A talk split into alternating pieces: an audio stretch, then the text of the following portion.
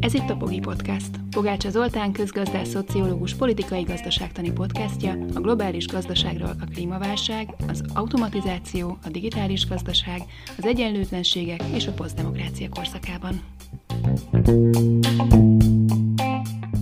Shinzo Abe volt japán miniszterelnök tragikus halála, politikai gyilkosság, sajnálatos, szomorú alkalmat ad arra, hogy egy kicsit Japánról beszélgessünk. Már régóta terveztem, hogy az általa fémjelzett Abenomicsról egy kicsit érdemes lenne beszélni, aminek a lényege, hogy alapvetően a monetáris bázis, a forgásban lévő pénzmennyiség bővítésével igyekezett stimulálni a japán gazdaságot, mégpedig sikeresen, és ebben az értelemben a modern monetáris elméletnek nevezett irányzat nagyon gyakran hivatkozik rá, mint pozitív példára. Szerintem nagyon sokat tudunk tanulni a japán példától, a japánok egész más utat követnek, mint a nyugati világ többsége. Jelenleg is rendkívül alacsony az infláció Japánban, és a gazdaságpolitikájuk is más, kamatot sem emelnek, tehát valami egészen más zajlik most is, és zajlott az elmúlt évtizedekben, érdemes megismerkedni ezzel, következik tehát az Abenomics.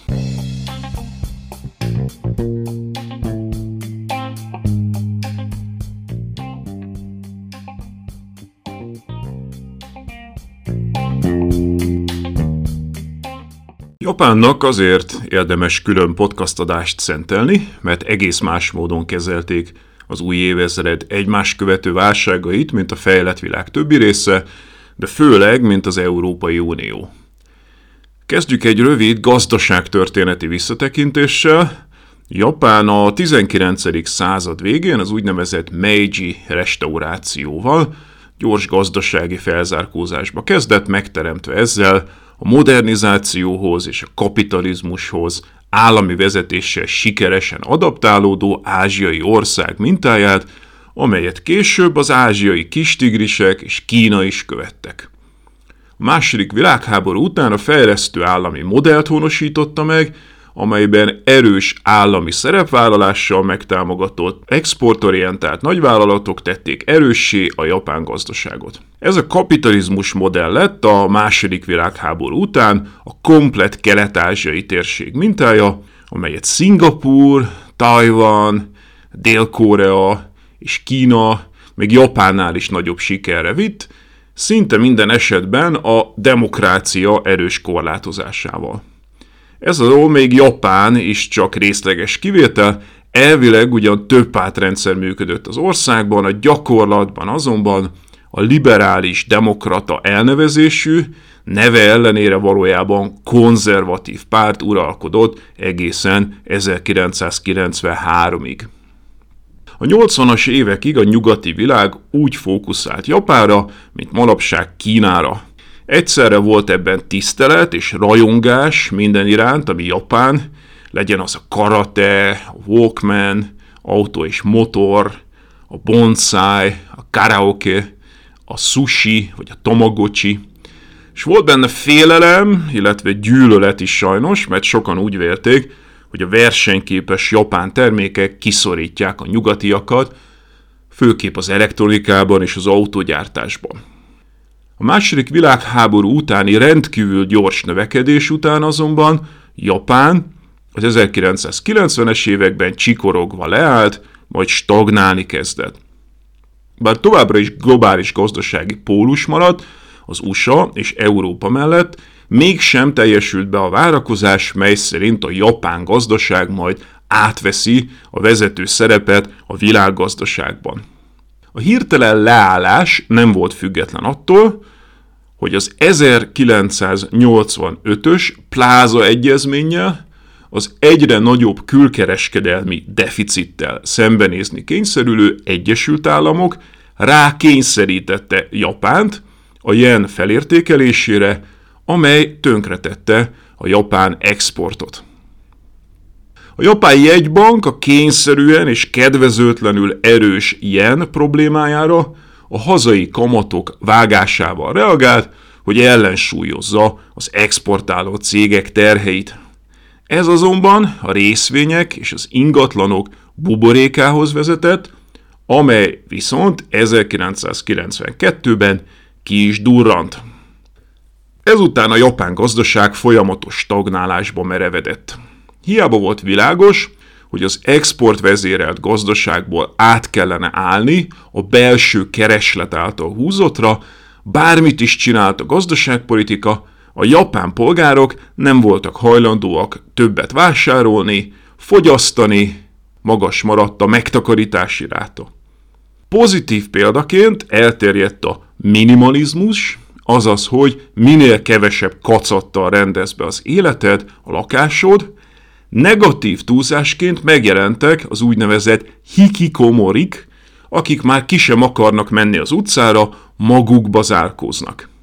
Az alacsony kereslet nyomán az infláció helyett egyenesen a defláció vált tartós problémává, ami visszacsatolásszerűen tovább csökkenti a mai fogyasztást, hiszen később alacsonyabb árakra számíthatnak a fogyasztók. Ez az, amit sokan a világgazdaság előképének tartanak, hiszen a kapitalizmus 80-as évekbeli neoliberalizációja óta a növekedési ráta úgy csökkent világszerte, hogy ráadásul még ez az alacsonyabb növekedés is csupán az eladósodás folyamatos növelésével tartható fenn, mivel nincs elég jelen jövedelemből finanszírozott fogyasztás. Mindez komolyan felvetette sokakban a kérdést, mindannyian Japán leszünk-e egy fejlettségi szinten túl. A gazdaság több évtizedes stagnálása miatt tehát Japánnak nem csupán a világgazdaságból begyűrűző külső sokkot kellett kezelnie, mint mindenki másnak, hanem hosszú szakmai vitákat követően végre életet kellett lehelnie a több évtizedes stagnáló gazdaságába. Elveszett évtizedeknek nevezik ezt a korszakot a japán gazdaságtörténészek és a sajtó.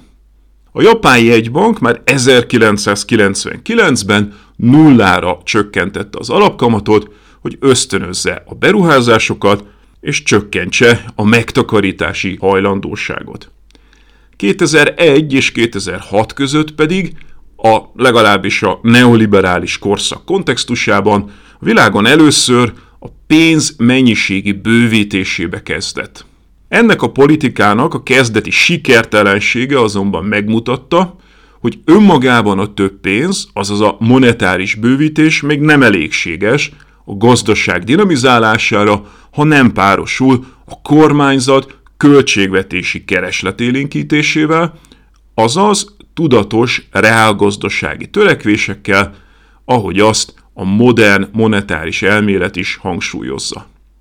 Önmagában a monetáris lazítás azért nem volt sikeres, mert egyes vállalatok az extra pénzt továbbra is megtakarították, mások az adósságaikat törlesztették belőle. Mivel a kereslet nem élénkült, ezért sem a deflációt nem sikerült inflációba fordítani, sem pedig az alacsony kamatok által mesterséges lélegeztetőgépen túlélő úgynevezett zombi vállalatoktól nem sikerült megszabadulni.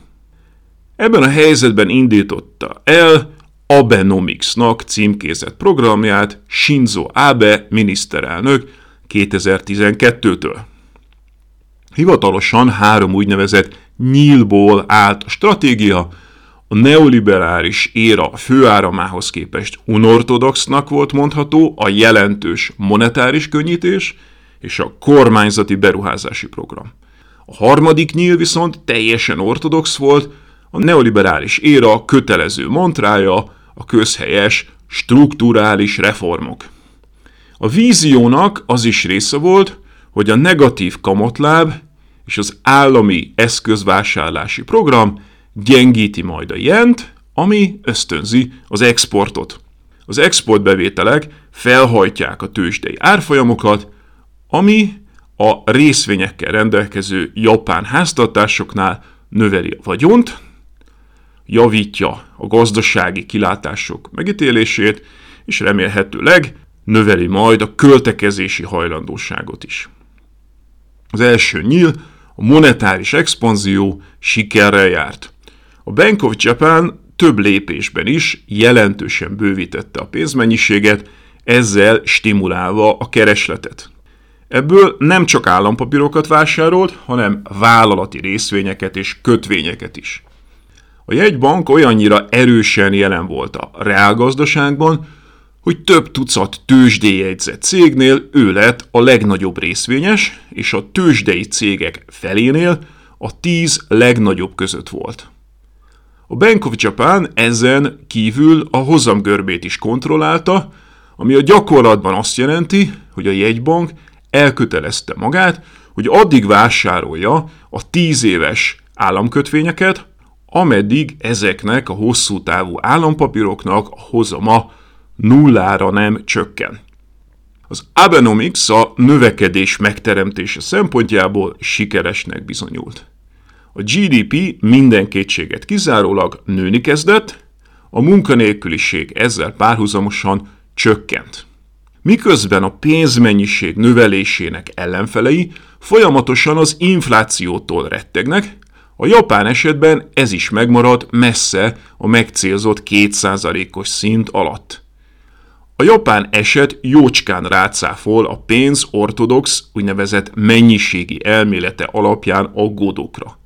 A helyzet az, hogy ha a gazdasági kibocsátás is bővülni tud, akkor a több forgásban lévő pénzből nem lesz infláció. Mindez erősíti a modern monetáris elmélet híveit, akik szerint az államnak kifejezetten feladata, hogy a pénzmennyiség bővítésével stimulálja a gazdasági növekedést, és megfinanszírozza az igazságos társadalmat. Egyébként a japán kormányzat kifejezetten magasabb inflációt szeretett volna, azt remélve ettől, hogy az ráveszi a polgárokat végre, hogy szabaduljanak a pénzüktől, és teremtsenek keresletet. A monetáris területen a különutas Japán mintává vált, míg a gazdaságpolitikai értelemben rendkívül konzervatív eurozóna korábban elutasította a monetáris expanziót, 2015 után már jelentős mértékben alkalmazta az úgynevezett mennyiségi lazítást, quantitative easing-et, QE.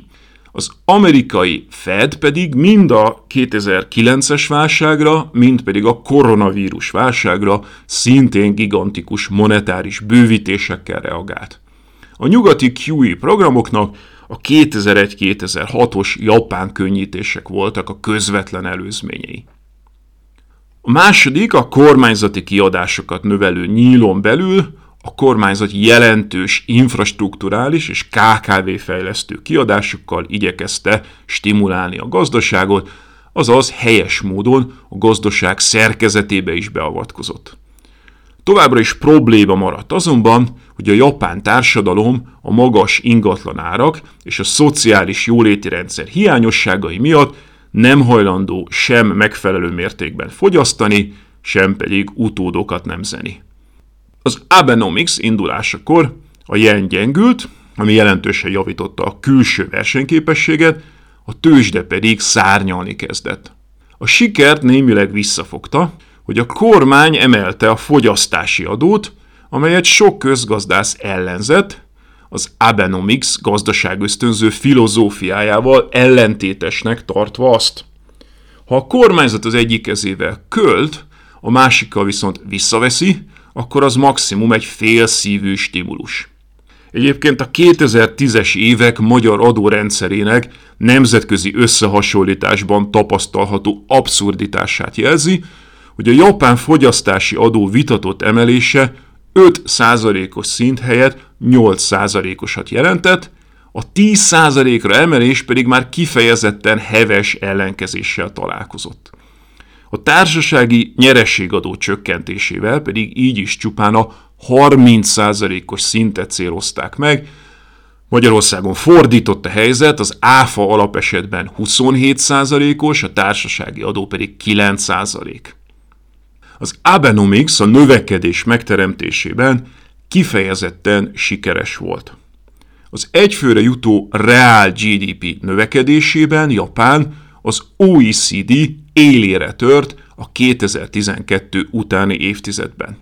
Azaz a monetáris finanszírozás bebizonyította, hogy jelentősen képes a gazdasági növekedés stimulálására, ha költségvetési élénkítéssel és gazdaság szerkezeti javítással is párosul.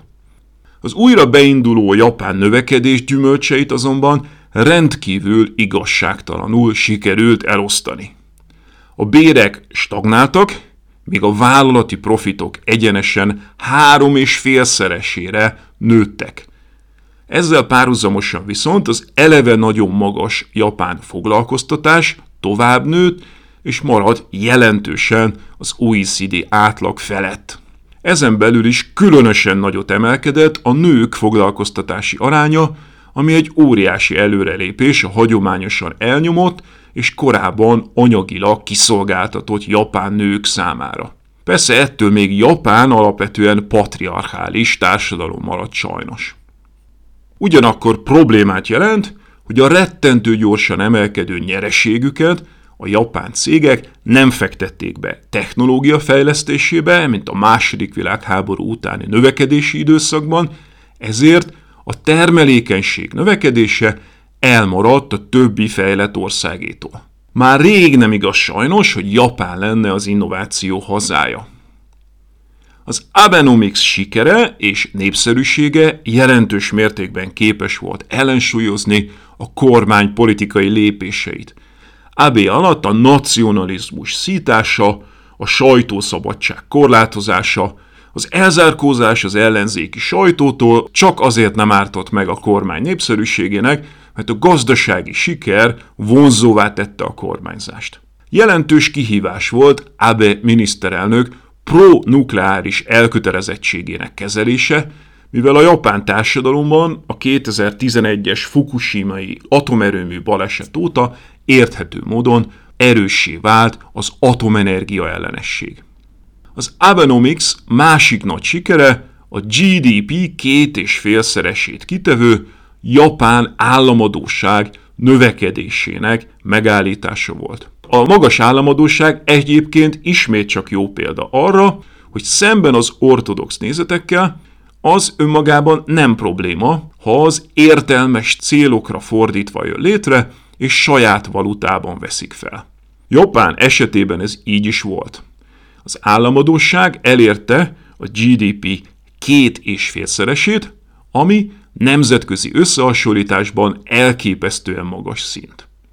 Összehasonlításul a görög adósságválság 115% per GDP körüli szinten tört ki, és az összes megszorítás okozta gazdasági összeomlás után is csak a GDP kétszeresére emelkedett az ottani adósságállomány. A hatalmas japán adóssághalmaz ellenére a kamotláb, illetve a japán állampapírok hozama nem csak, hogy nem emelkedett az egekbe, ahogy azt a főáramú neoklasszikus iskola várná, hanem tartósan kifejezetten negatív volt. Azaz, a befektetők nem gondolták úgy, hogy a japán adóssághegy kockázatos lenne. Saját valutájában ugyanis egy ország nem szorítható államcsődbe, a jegybank bármikor képes azt pénzteremtéssel visszafizetni. És mivel a japán államadóság japán kezekbe volt, valójában japán polgárok megtakarítását jelentette, vagyonát növelte. A japáni jegybank konkrétan meg is vásárolta az államadóság 70%-át 2022-re. Ezt a japán államnak gyakorlatilag már nem kell visszafizetnie, hiszen saját magának tartozik. De a fennmaradó részt is többségében japán befektetési társaságok és alapok birtokolják. Itt fontos az összevetés a magyar és a görög esettel, a 2008-as magyar adósságválságot kirobbantó gyurcsányféle rohamos eladósodás de júre is nagyrészt külföldi valutában jött létre, a görög pedig de facto. Az euró a tagállamok szempontjából ugyanis monetáris politikai értelemben nem saját, hanem effektíve külső valuta. A tagállam nem nyomtathat belőle a frankfurti közös jegybank engedélye nélkül. A 2020-as Covid válságra Shinzo Abe kormánya a saját logikája szerint reagált, egy a GDP 20%-át kitevő fiskális, monetáris élénkítési programmal. Az Abenomics időszakának megkoronázása a 2020-as Tokiói olimpia lett volna, ám azt a koronavírus miatt el kellett halasztani. Az időközben egészségügyi okokból lemondott Shinzo Abe a koronajárvány csillapottával megtartott, meglehetősen visszafogott sporteseményen már nem ünnepelhette meg kormányzásának sikerét. Sőt, 2022-ben sajnálatos módon meggyilkolták. A japán jegybankot azonban továbbra is az általa kinevezett közgazdászok vezetik. Miközben a 2022-es globális inflációs hullámra a világ jegybankjai jellemzően kamatemeléssel válaszoltak, a japán jegybank nem követte ezt a trendet, hanem minden eddiginél jobban felpörgette kötvényvásárlási programját. Az infláció végig alacsony maradt, még a 2022-es globális inflációs hullám alatt is. Ugyanakkor kérdéses, hogy ezt meddig tudja majd folytatni a Bank of Japan, mivel időközben a japán ilyen a dollárhoz képest 24 éves mélypontra esett vissza. Ez viszont jelentősen elősegíti a japán exportot. Mivel a japán inflációs ráta drámaian alacsonyabb a világban tapasztalható extrém magas trendhez képest, a gyenge jen e tekintetben nem jelent veszélyt, az importárakon keresztül nem gyűrűzik be az infláció.